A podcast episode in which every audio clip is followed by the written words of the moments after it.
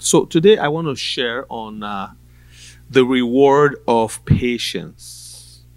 The reward of patience. So, what is patience? So, let's do a little bit of a discussion here. So, what's patience?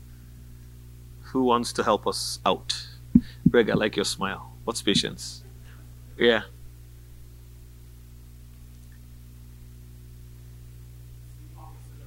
well, uh, yeah, he's the man is a teacher, so he knows how to. Oh, I put him on the spot. Sorry, Greg. Yeah. Who else wants to make a go? What's patience? What do you think patience is? I, I, I mean, I have a cheat sheet here. I don't have notes, but I do have a little bit of a. So I can give you a dictionary, but I want to hear from you. What do you think patience is? Yes, sir. Waiting in peace. Waiting is a good word. You know, Edna did something some years back, was it? Hurry up and wait. I've never forgotten. Hurry up and wait. Waiting in peace. Yes, sir, Chris. Huh? A way to love. Because if you love somebody, you'll be patient. Why'd you bring that in? Okay, that's good. Yeah, you need that for children. You need that for spouses. You need that for friends. You need that for church. Okay. Uh, yes, Emmanuel, did you have your hand up? Yes, sir. You'll be able to. yeah, you'll be able to tolerate a lot of stuff if you truly have patience. Okay. Well, this is what the dictionary definition. I don't know which dictionary this is. I just pulled it off without looking at it. It says patience is the capacity to accept or tolerate delay, trouble, or suffering without getting angry or upset.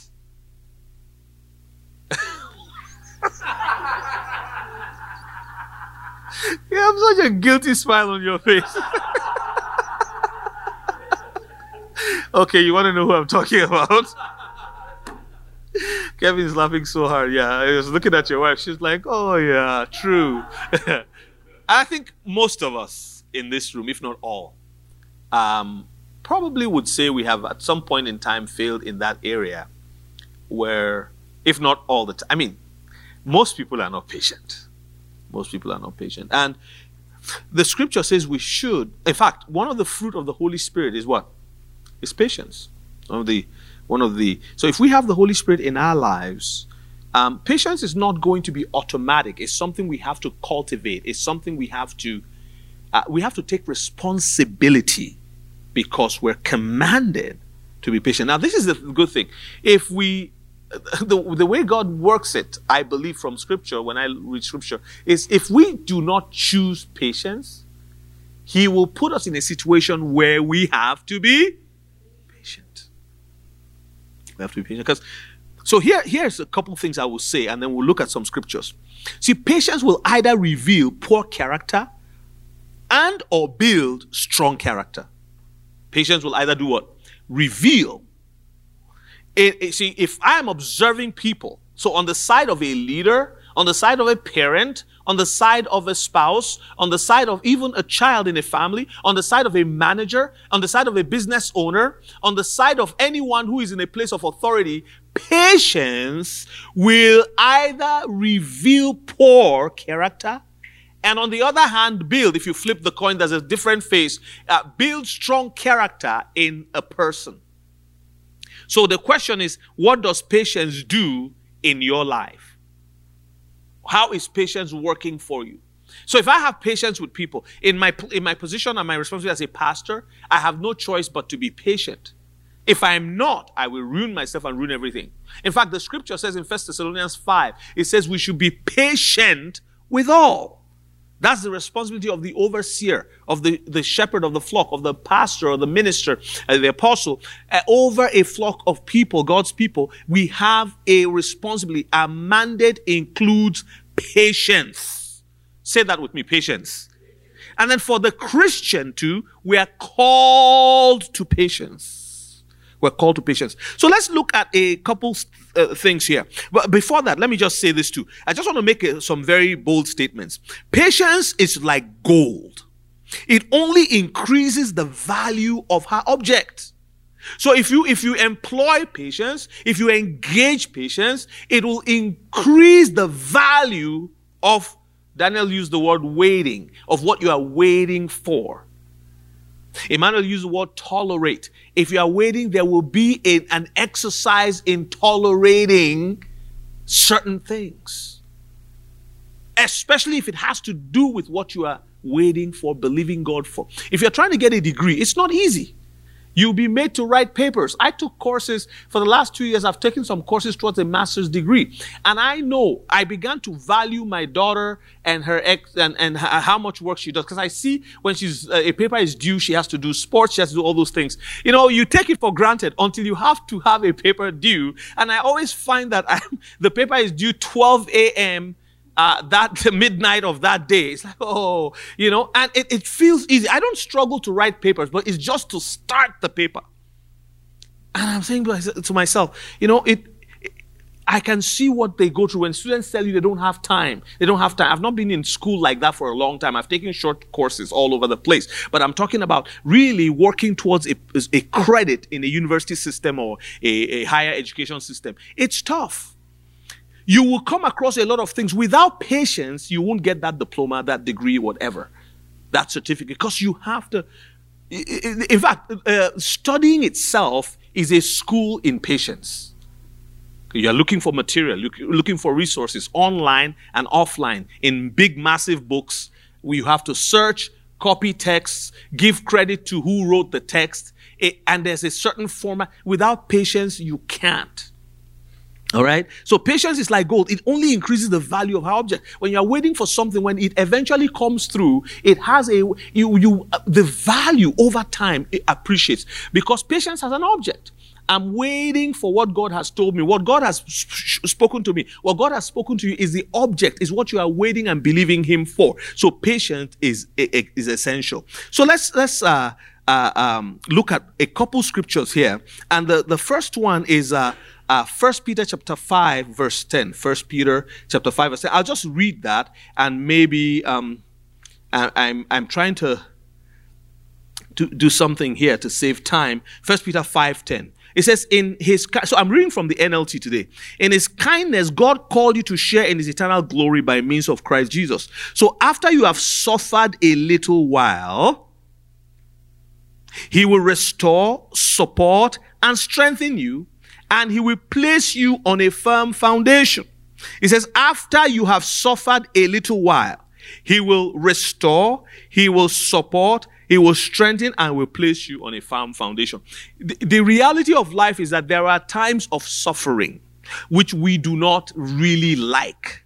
There are times when we suffer a loss or we suffer a lack or we suffer a certain things would come into our lives that will create we don't pray for certain things but there are certain uh, difficulties that we go through that uh, are essential, that prepare us.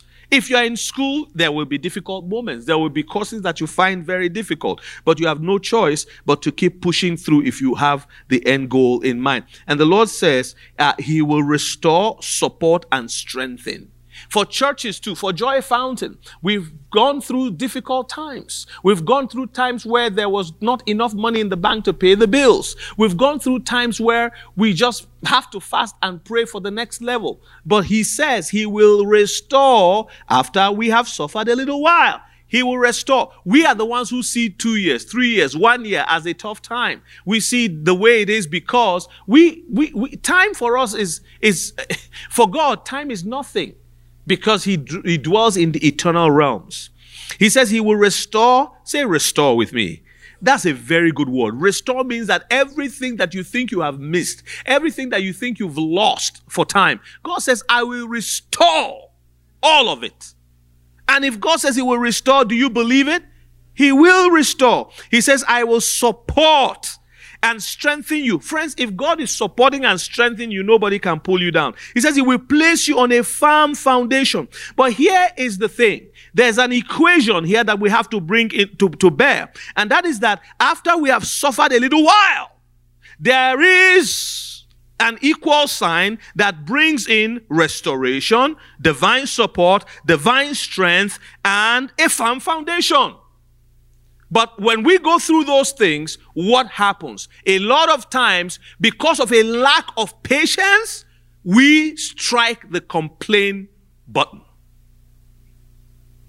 So I'll show you this in Exodus chapter 14. So let's go back to the Old Testament and we begin to trace the children of Israel who had many complaint fests, complaint festivals. All right. When you have a lot of people complaining, over 600,000 people complaining at the same time, that's a complaint festival. Tell me what a festival is. That's one.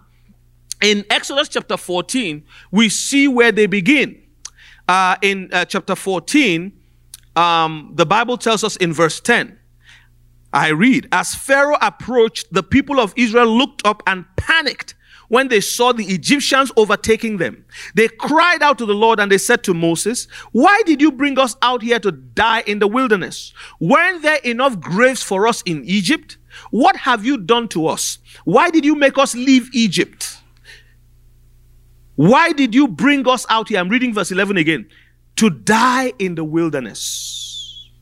Why did you bring us out here to die in the wilderness? They've just been rescued. They've just left the uh, uh, uh, Egypt. They've just been brought out to begin their journey. But because Pharaoh was pursuing them, now watch this. At the Red Sea, they have Egypt behind them. So who remembers what happened in Egypt? How many plagues were there in Egypt to get them delivered? Ten. Were there ten plagues? Now, there were plagues in Egypt to get them free. They saw the mighty hand of God over the whole nation of Egypt. That's the first thing I want you to bear in mind. Then we get to a place also in Exodus chapter 15. I want you to go to chapter 15 and look at verse 22 to 24. This, the Bible says, Then Moses led the people of Israel away from the Red Sea and they moved out into the desert of Shur. They traveled in this desert for three days without finding any water. When they came to the oasis of Marah, the water was too bitter to drink. So they called the place Marah, which means bitter. Then the people complained and turned against Moses. What are we going to drink? They demanded. These people in chapter 15, between chapter 14 and 15, now how many of you are with me this morning? Now, if you're with me, say amen. Just, now, they have just crossed the Red Sea where they complained. Oh, you brought us here to kill us. You know the story of how the Red Sea parted, dry ground, they went through it. Pharaoh was, and his army were, dis- uh, were defeated there. They crossed. Then they get to another place there's no water. I want to ask you, which is a more serious problem? Having water that's bitter and having Pharaoh behind you, which is a more serious problem? Pharaoh. Pharaoh. Because at least you can start digging in the wilderness till you find water. There's a lot of men, they can start digging. But I think they could easily have said, huh, we just came through the Red Sea. God, listen, the, the, these people were seeing miracles and miracles and miracles, yet, as soon as there's an opportunity to complain, it seems like there's somewhere in their DNA, complaint is just waiting to jump out. These guys have seen a miracle here. So, how many of you have experienced God's miracle or a deliverance, a power, something that, yeah, you have experienced it? Do you think that God did that for nothing, just to show how powerful He is? Yeah, He did that to show how powerful He is in your life, but also for you to have a marker. Somebody say marker. See, miracles are markers. Markers. Markers. You know, do you know that there are people who are sent to me? I am an assignment to them. They are an assignment to me. What I'm telling you now is also to you. There are people who are spiritual assignment in your life. These people, some of them, they, they know that they are sent to be an assignment, but they were not patient. As soon as something happened, boom, they take their leave. No patience. No patience. No, uh, sometimes even I would I will give you an example. One day the Lord gave me a picture. Six months before it happened, I saw the enemy come and sponsor a lie. You know, Satan sponsors lies. John 8 44. He's the father of lies. And I saw how it would happen. But in trying to warn the individual, they did not see what I was saying until it happened. But I was already prepared.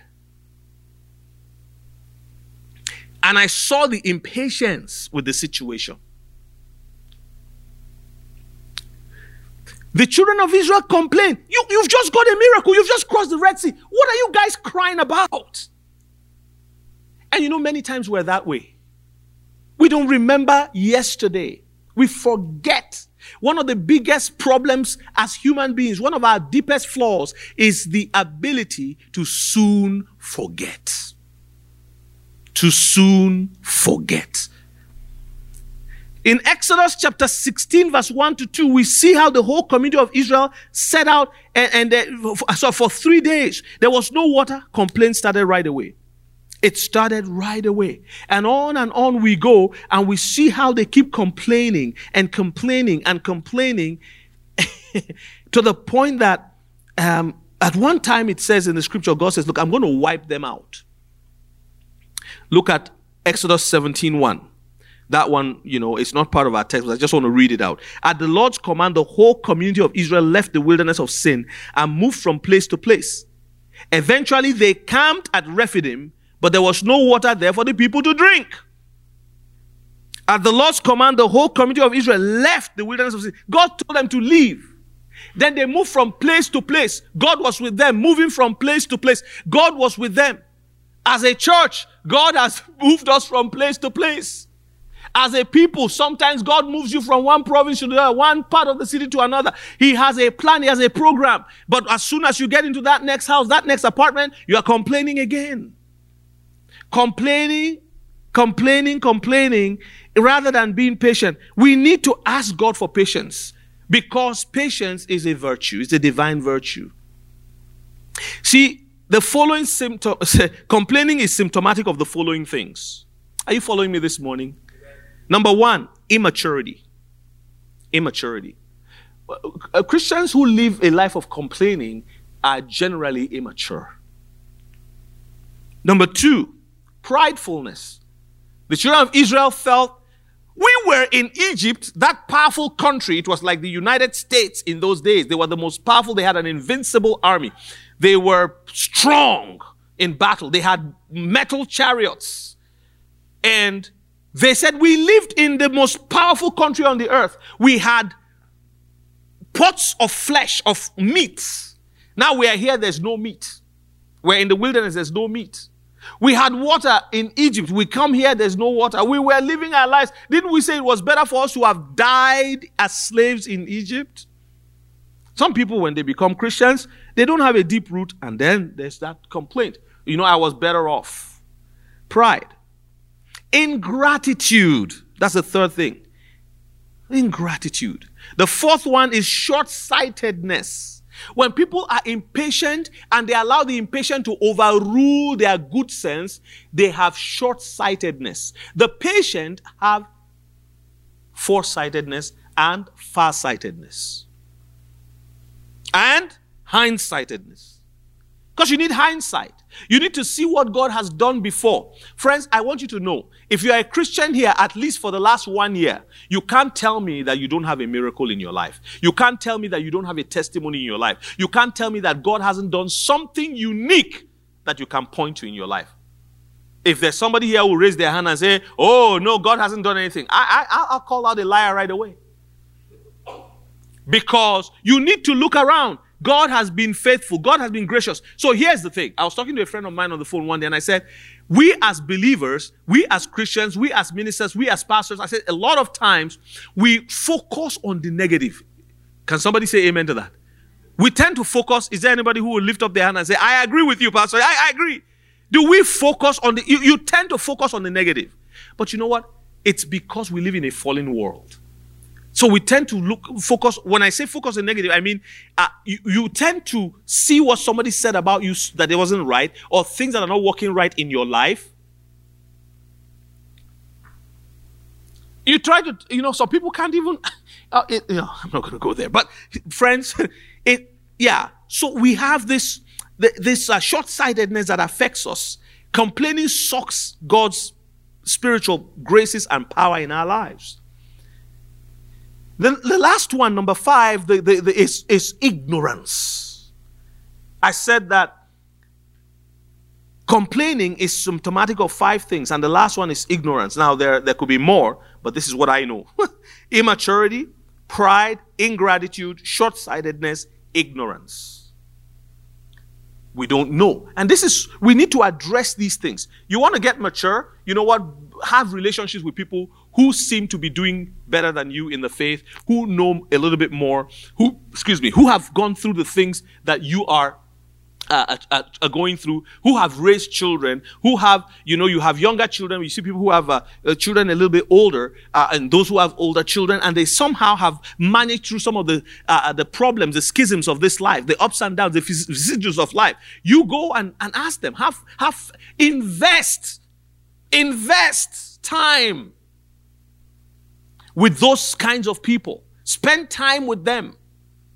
Because God has sent somebody as an assignment to you. Your high school friend could be your friend forever, BFF, but they may not know what they need to pass on to you. You need someone to mentor you, to coach you, to help you in the areas where you don't have that understanding. You also need to ask for prayer. Say, look, I'm struggling in this area. I complain too much. Because complaining is robbing you of God's power. It's robbing you, it's robbing us, robbing the church, robbing of God's power. Just stop it. Let's stop complaining. Excuse me. You are blessed. You are so blessed. God has enabled you. God has empowered you. God has enriched you. God has given you the Holy Spirit. You have everything. The Bible says that he who gave up his son, how will he not with him give us what? All things. How will he not with him? He said, Fear not, little flock. It is your father's good pleasure to do what? To give you the kingdom. That is the word of God. He said, It is your father's good pleasure to give. God, God has taken pleasure in giving us the kingdom. Complaining is a sin and it's a killer. Because if you look at the children of Israel, the reason why they and Moses didn't see or enter the promised land was because of this behavior. And this very day, we are in the day of grace. I will keep saying it. You see, the doctrine of grace has an error that is pervading everywhere today. And that is that when um, you have the grace of God covers us all, so we don't need to do anything anymore. Grace has done it all. There was a time when we had people in this church, and it was a big issue. Every time they were always coming with grace, oh, we, it's peaceful now because it was always grace, grace, grace, grace, grace. I would preach a message. They say, well, you are you are you are preaching works. You are preaching works. I say, okay, but Ephesians chapter two verse ten says that we have been saved unto good works. So here's the thing. It is the grace of God that brings you across the line of salvation. It is your works that keeps you going in the line that God wants you to go to. But those works are not in your own power, they are in the grace of God. So grace operates over there to bring you across the border, and grace operates in here to make you do what you couldn't do by yourself, in yourself, through yourself, to the glory of God. Does that make any sense? It is the grace of God. That's why the complete side of grace is to see that grace works in you. Grace has works that it does. If grace now takes the person who couldn't fast before they begin to fast, the pe- people who couldn't prophesy, who couldn't pray for people, who couldn't share their faith at, at work in public, they see they are now able to do those things. The people who were complaining a lot before, suddenly now they don't complain that much anymore. You know, I'm not saying that people aren't going to complain. What I'm saying is, if all we do is complain, we will rob ourselves of the power of the miraculous. Hebrews 6:12 says, we should through patience, faith and patience do what? Obtain the promises. In the New King James version, uh, it says through faith and patience. In the New Living Translation, it says uh, endurance. Say that word with me endurance. Endurance. My friends, please don't give up too soon. Some of the problems you are going through are smoke screens. That's all they are. That's all they are. They're smoke screens. And by the power of the Holy Spirit, you and I together will overcome in Jesus' mighty name. We will break through barriers. If we don't give up on the dream, if we don't give up on the assignment, God has given you an assignment. You know what I realized? If you in Joy Fountain today and God brought you here to learn something, if you quit before you learn your lesson, no problem he will take you somewhere else to go and learn that same lesson. If you say, oh, the church is too small, uh, you know, I, I can, The, the people know each other. Let me go to somewhere where they don't know me. Well, you will find yourself there, and God will create a circle around you where you must learn that lesson. You won't escape. You can't run away from God's rod of correction. Go anywhere. If you say, Well, I'm not giving my tithe to these people, I'm not giving an offering because I don't like, that's okay. You just think it's your money. that's all you think. It's not yours. You go somewhere else, you will give twice what you didn't give here. it's just, you see, you can't, he, he, owns the kingdom. It's not about me or anybody. You say, oh, I don't like that sister. I don't, I don't like what Marshall did. I don't like what, uh, uh, you know, Kevin did to me. Oh, that's okay. You go to another church, you find somebody that looks like Kevin there waiting for you. That's just the way it works. Haven't you gone to churches and you find, hey, this church is so wonderful, there's no, then you suddenly see people there who are like, whoa, what happened? What happened? They are here too? Yes, they are everywhere. You find at least four kinds of people the ones who don't do anything, the ones who do almost everything, the ones who are sitting on the fence, the ones who come once in a year or once every six months, and because they have a plan. When we get to heaven, and God says, Where did you go? What part of what local assembly? He said, Where is Joy Fountain? Angel Gabriel said, Yes, but I saw you there only once every six months. say, Oh, yeah, yeah, yeah, but we attended at least twice a year. You know, let me tell you the truth. If we will do what God says, there's a blessing. There's a blessing. And I found that in my own personal life. God will come through for you. He will never eh, allow you to be put to shame. Those who put their trust in the Lord will not, never be put to shame. Do you believe that? Shout amen if you do. Amen. so, friends, as I close today, I have taken a bit more time because we had such number of testimonies. My apologies for that. But I want you to remember that Patience is the capacity to accept or tolerate delay. Is there something you are trusting God for? Is there something you are believing God for? Please, let's stand together by faith. Don't allow all of the difficulties you are going through to stymie your faith and get you to a point where it's like, God, I don't know what you are doing. Um, you know, God truly has a lot of children, but He has time for you. He has time for all of you. So don't think He's forgotten you and pushed you to the side. The earlier your attitude changes, the quicker your miracle comes true. Do you agree with me? The Lord bless you. If you are gifted in any way and you're called to serve here, serve. Things are about to change. Um, I am very sure of the next level. And God is able to do exceedingly abundantly above what we can think or ask. There's a reward for patience. As we wait and trust in the Lord, He will do what we cannot imagine. Let's pray. Father, in Jesus' name, thank you, Lord, for uh, your word today. I just want to give you praise and give you glory for the journey of patience that you have called us into. There is a reward. And the reward of patience is an increased value of the things that we are waiting for. I pray, Lord, that we will continue to see increase in value as we go down this road of patience. Help us, O oh God, to refrain our lips from complaining and to turn it into thanksgiving. In Jesus' mighty name we have prayed. Amen and amen. So go into your week, look for something to give thanks to God for. And when you give thanks, guess what happens? Power comes into your life. Amen. Let's give the Lord a round of applause in Jesus' name.